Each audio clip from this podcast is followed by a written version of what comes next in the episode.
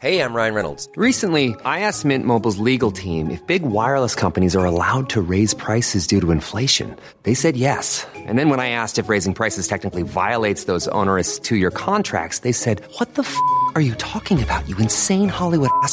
So to recap, we're cutting the price of Mint Unlimited from $30 a month to just $15 a month. Give it a try at mintmobile.com slash switch. $45 upfront for three months plus taxes and fees. Promo rate for new customers for limited time. Unlimited more than 40 gigabytes per month. Slows. Full terms at mintmobile.com. Why do people go bald? Why are baboons' bums red? What's a light year? Why do leaves go brown in the autumn? Why do monkeys like bananas? Why do some things glow in the Why do dark? animals not understand you? Why do my receipts fade after a year? Don't know the answer?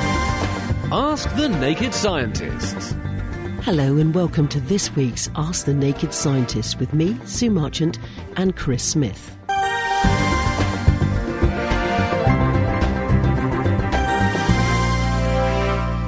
Let me tell you a bit about a story which has come out this week, which is very exciting. And this is involving carbon nanotubes. This is a researcher called Ray Baughman, and he's at the University of Texas at Dallas. Uh, I spoke with him last night. He's published his paper in this week's edition of the journal Science. And he's been playing around with carbon nanotubes, trying to make them into artificial muscles, as in the things that make you strong. And this is an amazing story because he's managed to make these tiny sheets of nanotubes. These are these are little sort of straws of carbon atoms, which are thousands of times thinner than human hair. And by producing a forest of these things and then using sticky tape to peel off individual layers of them, he can make sheets of these nanotubes, which are about the same density as air, so they're incredibly light. But they're as strong as steel. And if he applies an electric current to them, he can make them contract. And where a normal muscle will get about 20% shorter when it contracts, his nano muscles get 220% shorter. So they get very, very, very, very short just by applying electricity, and they're very, very tough.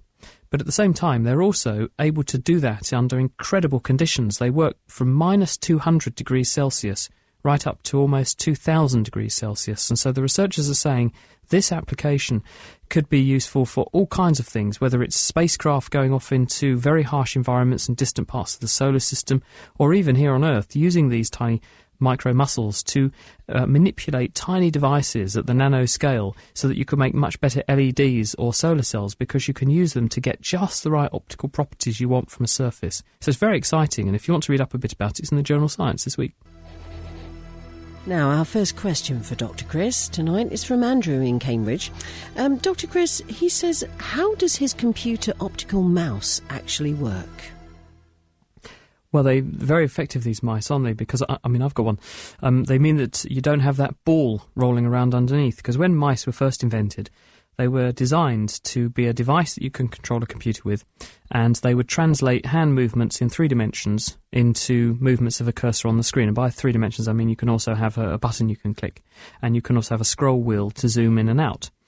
And the problem with those balls rolling around underneath, because the, the idea here is that the ball uh, moves and, and reflects what you do on the surface, and, and the ball makes some little rollers inside the mouse turn round, and those rollers uh, are connected to a series of shutters. So if you were to take a mouse apart, what you would see is a, a circle which has got lots of holes cut in it. And as the ball makes the uh, roller move, the roller makes this disc turn, and a light shining through it then sees lots of light and dark patches. And this is how it knows how far the mouse has gone backwards and forwards. The problem is that the ball gets covered in rubbish off of the tabletop, and eventually the whole thing gets all muck, mucky, and it doesn't work very well. So researchers and, and, and technologists thought this would be much better if we could just use light. So what you do is to use an ultra vi- uh, an ultra bright LED light emitting diode, which is positioned in the bottom of the mouse, and this shines a beam of light with very rapid pulses onto the surface of the table, and it then tracks as the mouse moves the reflection back into the mouse body. So it's basically watching how the light is interacting with the surface, and it uses that as a proxy for how it used to shine light through those circular discs with holes cut in them. So, in other words, it's able to m- work out what the surface is doing relative to the light hitting it, and that's how it tracks the movement in uh, many, many different directions. And because it's able to do it uh, using just light, it's much more accurate, and you can get much better resolution than you could with a ball rolling round, and it doesn't get gummy, so they shouldn't break down so easily either. A useful item. Could I ask the following, please, Sue and Dr. Chris? Is it safe for me to microwave already cooked chicken on the basis that the microwaves will kill any harmful bacteria? This isn't for human consumption, by the way, but rather to feed our dog, Paul in Ipswich. I'm not sure the dog really cares whether the chicken's warm or not, to be honest. Most dogs will eat anything, in my experience. I, I know your dog does, Sue. Yes. Uh, my dogs have, have, often eaten chickens raw. Um, they're a bit more robust in terms of their constitution than humans are. You have to be very careful with uh, reheating things uh, for a number of reasons. Uh, when you put food in the fridge and it cools down, what can happen is that it can get colonized with bacteria.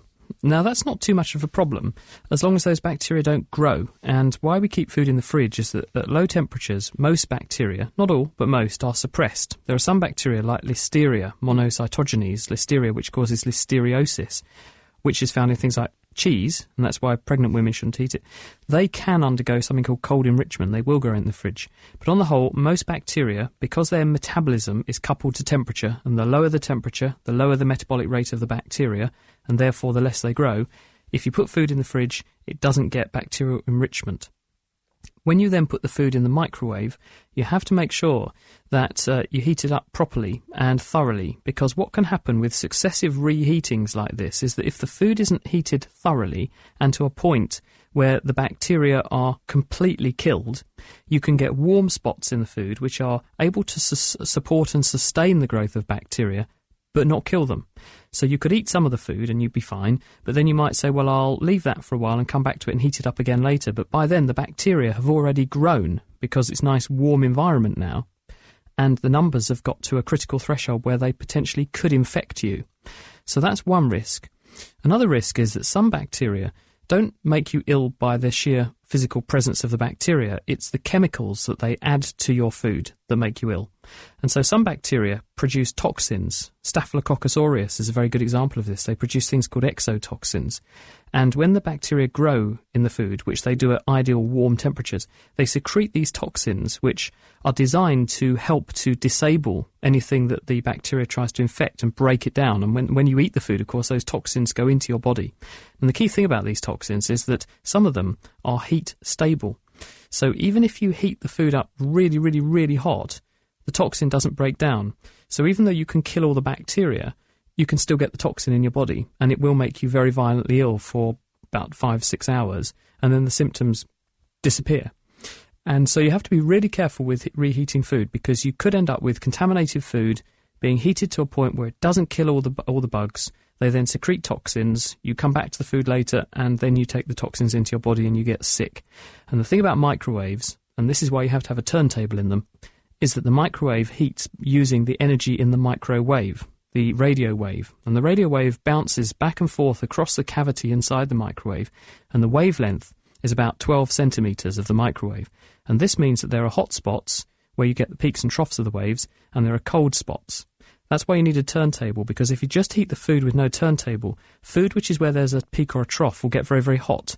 But in the intermediate areas, it might not be satisfactorily heated. It still means, though, there can be hot spots and cold spots in your food, so that's why it's important to stir it up. So you have to be really careful when reheating food. It's better to just heat it up properly and eat it.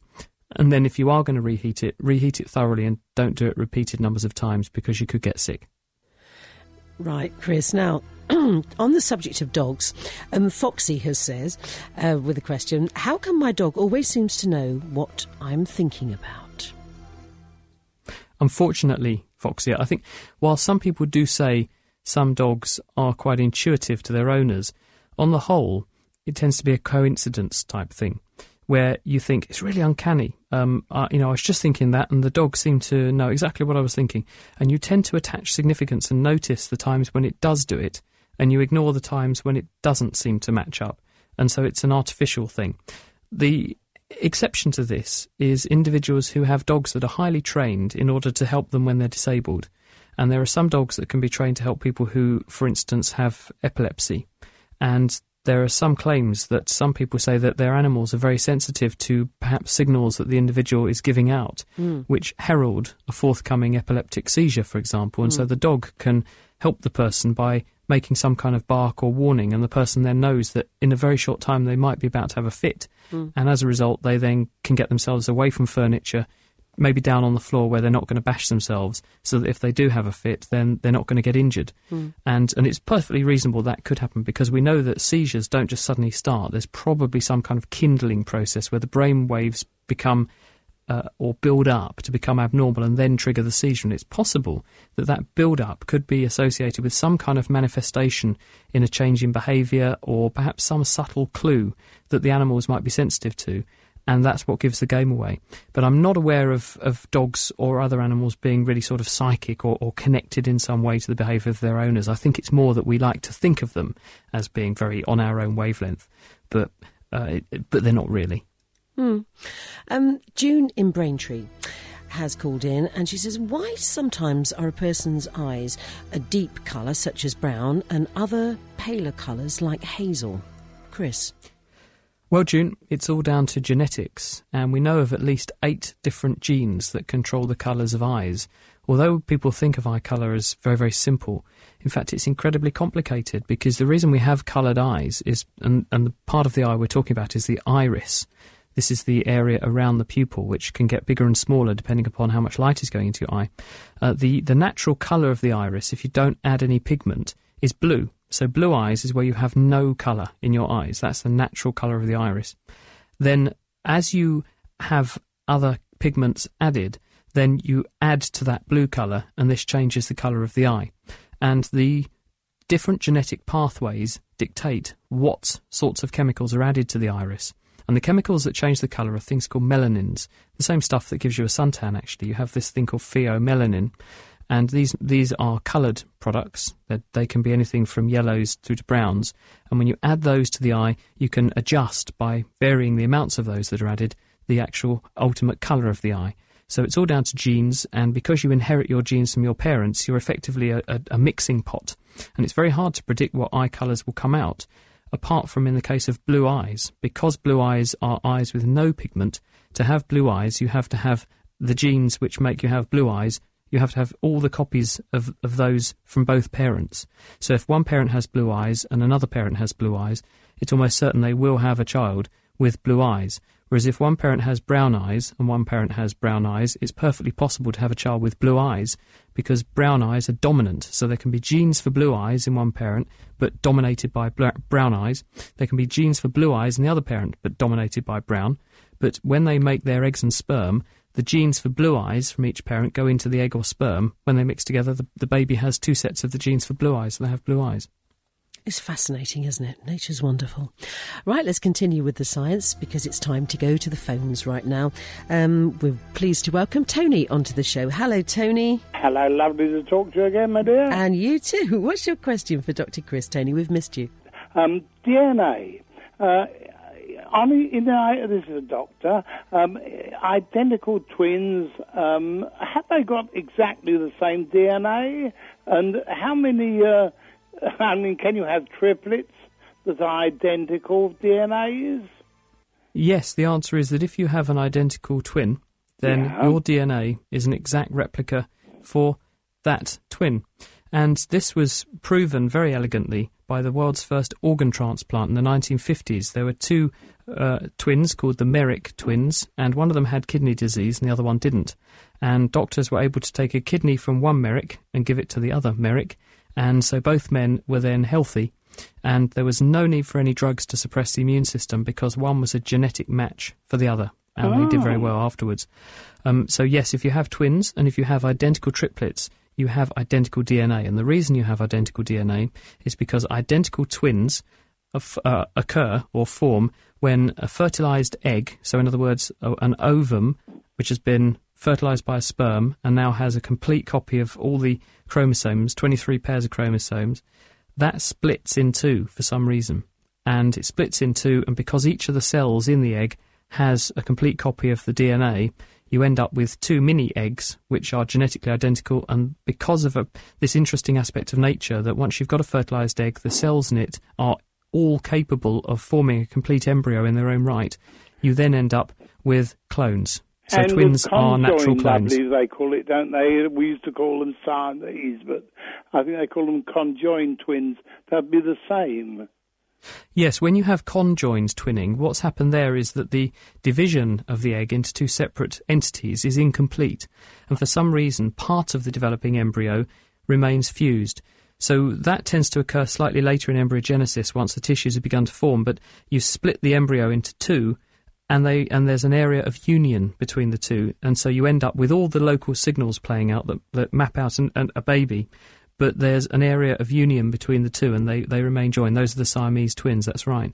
But some some animals actually exploit this process naturally, and, and if you look at nine-banded armadillos, um, not that you would have access to look at one, but if you find a pregnant one, then what you'll find is that they naturally give birth to identical quads. So they make an egg and they split the egg into four identical embryos Good and they produce four identical offspring. And uh, there's actually in the Zoology Museum at Cambridge University, there's a beautiful example of this. And you can see a pregnant one. Um, the, the uterus has been opened up and you can see the four babies inside. Good Lord. Um, oh, uh, the thing, of course, that could happen, I mean, if you had triplets, one of them could murder somebody, leave their DNA a sample of, and they wouldn't know which one did it, would they? Absolutely. And I'm not aware of any murder cases where this is the case, where one um, brother has accused or sister has accused the other of murdering someone and blaming them. But there are definitely paternity cases because twins, identical twins, one of them has fathered a baby and blamed the other.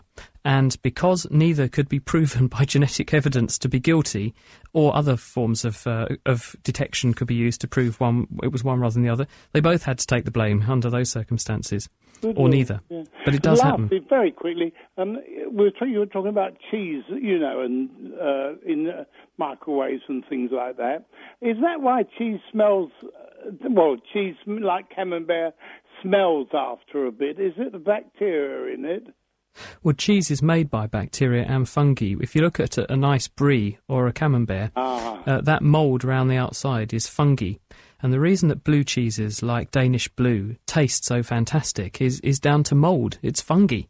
And what people who are very experienced cheesemakers do is once they've got their cheese forming, and cheese is of course formed from the protein components of milk together with the fat, what they'll do is to add to the mixture um, a cocktail of fungi, which they they may have stored up from having uh, done this for many many years. They know what the right combo of fungi are and the right combo of bacteria. And you add this to your forming cheese, and you also drill holes in the cheese to help the fungi grow into the cheese. And when these bugs grow, they secrete into the cheese after the, as they're breaking down the cheese uh, various byproducts of their metabolism, and those byproducts are the tasty things that we love.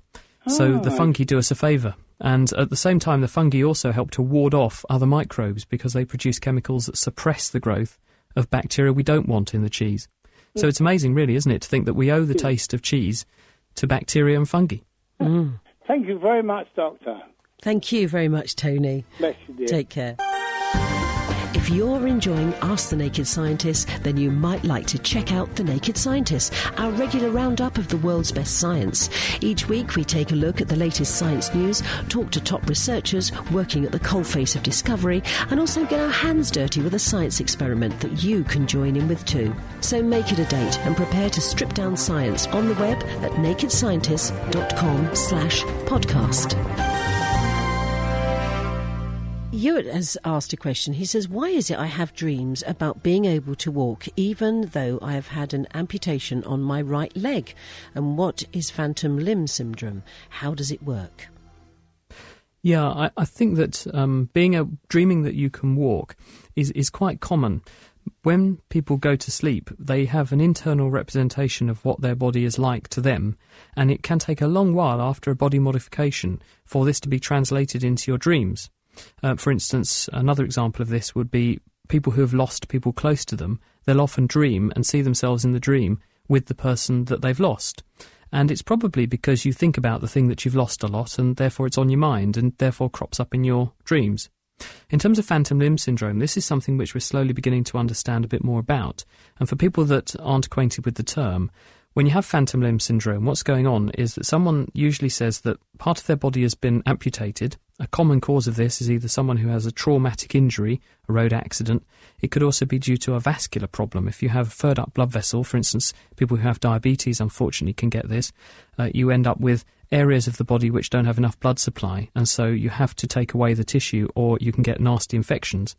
So when that part of the body is gone, although it's missing, uh, for some reason the brain cannot accept that it's no longer there. And what patients would describe is this sensation that the missing body part still exists. But not only does it still exist, but it's excruciatingly uncomfortable. And it's almost like the muscles are tied up in knots and you just can't make them relax. And what scientists think could be going on is that the brain is used to, when it's got a complete skeleton, uh, feeling or, or receiving information coming back from all these different body parts. And when it fails to receive information coming back from a part of the body that's now been amputated, it thinks that it's unable to hear those signals and it just needs to turn the volume up a bit. So the brain becomes sensitized to the signals coming in from the m- missing body part. Eventually, the brain listens so hard that it starts to interpret just general random noise, neurological noise, as pain. And so you end up with this excruciating pain that you can't uh, get rid of because, of course, the brain is generating that noise itself. That's one theory. Another theory is that the muscles find it very hard to relax because your, your brain assumes that because the muscles are all contracted in this part of the body, um, it, it, must be therefore very painful. So it's pretending that, that this pain is there even though it's not. And there's a number of researchers who've tried various things to try to relieve this, including one approach which is to show people the reflection of their missing body part in a mirror. Now, what they do is to use a mirror and you take the part of the body that you have got, you use the mirror to create a reflection of that, to fool the brain into seeing a reflection, which, of course, if you've got a hand and you look at a reflection of your left hand, it looks like your right hand. So you can use the mirror reflection to make someone's brain think that it can see the missing body part. And if you show the person relaxing or unclasping or making gentle, soothing movements with the missing body part, this seems to make the brain forget that it hurts anymore. And in studies that were published about a year ago in the New England Journal of Medicine, uh, they were able to cure people who had very bad phantom limb syndrome doing precisely this. Wow, that's really quite something. Thank you, Dr. Chris. Um, Ted in Northamptonshire, listening to the programme about the colour of eyes. Is it possible you can have a true blonde haired person with brown eyes? Chris? Yes, you can. I went to school with one. He had extremely blonde hair. He certainly didn't go near a bottle of bleach. Mm. It's natural blonde. And he had brown eyes.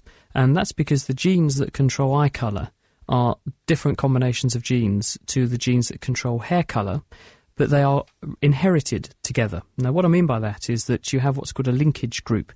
So you have certain genes which are clustered together on your chromosomes, so they tend to go together when you inherit them into a child. But it doesn't mean that they have to all necessarily, if you've got the gene that gives you brown hair, it doesn't also have to also affect the colour of your eyes, because eyes are run by a different set of genes than hair colour, although they tend to be inherited together, and that's why you tend to see the, the combinations cropping up together. It's not a hard and fast rule, though. You can still end up with with um, brown eyes and blonde hair. Hmm.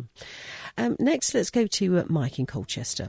Um, he says that uh, we often see on cleaning products the words optical brightness. Um, what is it, and how does it work? Yes, um, this is the famous Danny Baker Daz Doorstep Challenge, as well as other washing powders. Uh, if you imagine uh, you're washing your clothes and you want them to look really super clean and really super bright, and if I had said I had a chemical that would make them look really, really, really white, you'd say brilliant, because then it will look like my clothes are much cleaner than they are, and everyone will think I've got brilliant white sheets, etc. That's exactly what the companies have done. They have found chemicals which, when you add them to washing powders, when they get into the clothes, they will stick on to the fabric of whites, for example, mm-hmm. and they reflect all wavelengths of light. And that's what makes something white, because if you look at a sheet of paper, if it's white, the reason it's white is because it's reflecting all of the wavelengths of light that are hitting it back at your eye, and the combination of all of those wavelengths together we see as white light. So to make something look more white, what you have to do is to increase the amount of reflectance of white light that it does. And so these chemicals that give apparent optical brightness achieve that effect by binding to the material and reflecting lots of different light wavelengths back at you to make them look very white. It's the same thing actually that snow does. Snow, lots of tiny water crystals, reflects all of the different wavelengths of light back at your eye, giving the impression that it's a very brilliant white surface. Right, next let's uh, go to um, Nor- Nigel in North Norfolk. Um, he says he suffers from a very painful and extensive psoriasis. It came on after he'd been taking um, and Anatol. Could this have been the cause of the psoriasis? Well, psoriasis is a, an immune condition, and it's caused by an accelerated uh, maturation of skin cells, and it tends to be focal. So you get it in certain patches of the body. You tend to get it on uh, the extensor surfaces, so knees, elbows, also under the scalp. And and it also does funny things to fingernails. If you look at the fingernails, if you have psoriasis, you see these. It's almost like someone's got a pin and drummed it up and down on, on the ends of your fingers, and you get these little pock marks on the fingernails. Um, they're very very small, so you may need a magnifying glass to see them. But it's certainly got a genetic linkage, and it is an autoimmune condition. And drugs that damp down the immune system will improve psoriasis. I haven't heard necessarily of psoriasis being linked to an to, to certain drugs, but that's not to say it can't happen because there are various manifestations of psoriasis where it will come on in response to things like surgery or injury. Uh, there's one form of psoriasis where when you have a, I mean, it sometimes manifests in people who have, say, surgery, and they'll then get psoriasis around the scarred area or around the injury where the surgeon has made the cut in the skin. Um, and so there are forms of psoriasis that, that do respond to some kind of trauma. So it could be that, that he's got a predisposition to getting psoriasis uh, genetically, and that then the, the trigger is an injury or a chemical insult to the skin. So I think it's possible. Hmm. Let's go to one on the email now um, from Leanne. She says, What causes boils? Well, boils are skin infections, and there are a number of reasons why you would have these. Uh, some people have uh, a, a predisposition to getting them because their immune system doesn't work very well. But in the average person, what usually is the cause are skin bacteria, and our good old friend Staphylococcus aureus is a common cause, but other bugs, including Streptococcus, can also do it. And usually, what happens is that a hair follicle gets it blocked, or a pore gets blocked, a sweat gland, and bacteria multiply in the gland, and they then uh, trigger a local infection, and they then bust out of the gland and spread into adjacent tissue, um, grow and proliferate there, producing more inflammation and more infection. And in the end, what you get is a big bag of bacteria which are replicating and growing. And they're also secreting various toxins and uh, nasty agents that break down the local tissue and enable the bacteria to spread. And you then end up with a large area uh, that's infected and it accumulates a lot of pus because the immune system flocks to the area to try to ward off the bacteria. And lots of white blood cells, initially white blood cells called neutrophils, go in and they are a bit like suicide bombers and they do their job by blowing themselves up to kill invaders. So what they do is go into an area of inflammation, they digest some of the bacteria that are there, but they also secrete all these very nasty chemicals that are very destructive and they kill the bacteria killing themselves in the process. And that's what pus is it's dead cells and dead bacteria and dead tissue debris. And you then end up with this bag of pus surrounded by bacteria which are still trying to grow and invade. And this, of course, is intensely inflam- inflammatory, and you get a big blob of this under the skin, which is red. Hot, swollen, and tender. Those are the cardinal signs of inflammation. It's red because there's a very high blood flow going to it because the blood vessels have opened up to let the immune system in. It's hot because there's lots of red hot blood there. There's lots of cells there which have got a high metabolic rate. It's swollen because the blood vessels are bringing in all this blood. They're also getting leaky, and you've got lots of cells flocking into the area, taking up space, and you've got leakiness of the blood vessels, which is allowing plasma proteins and things to leak into the area, so you get uh, swelling and it's very, very tender at the same time because the inflammation winds up the nervous system and makes it respond to things much, uh, much more sensitive to stimuli than it would be normally. The idea being to warn you that there's a problem. And that's what a boil is. And the best way to treat them actually is to, as one person said to me, if there's pus about, let it out. Uh, doctors will want to put a needle into the area and try and draw off the pus because this gives the immune system a much more fighting chance that it can get rid of the bacteria. And if that doesn't work, sometimes you need something called I and D, incision and drainage. And instead of sticking a needle in, you stick a scalpel into the area and cut down into it laying it open to get the pus out completely, wash the area, and allow it to drain, and then it heals up by by the edges of the cut area, sort of re reapproximating and then gluing themselves back together. That's it for this week. Our doctors will be back with me next week for more Ask the Naked Scientist. But don't forget, you can also catch them on the Naked Scientist podcast, which you can find on the Naked Scientist website, www.nakedscientist.com. The Naked Scientists are sponsored by the Wellcome Trust, the EPSRC, and UKFast. For more information, look us up online at nakedscientists.com.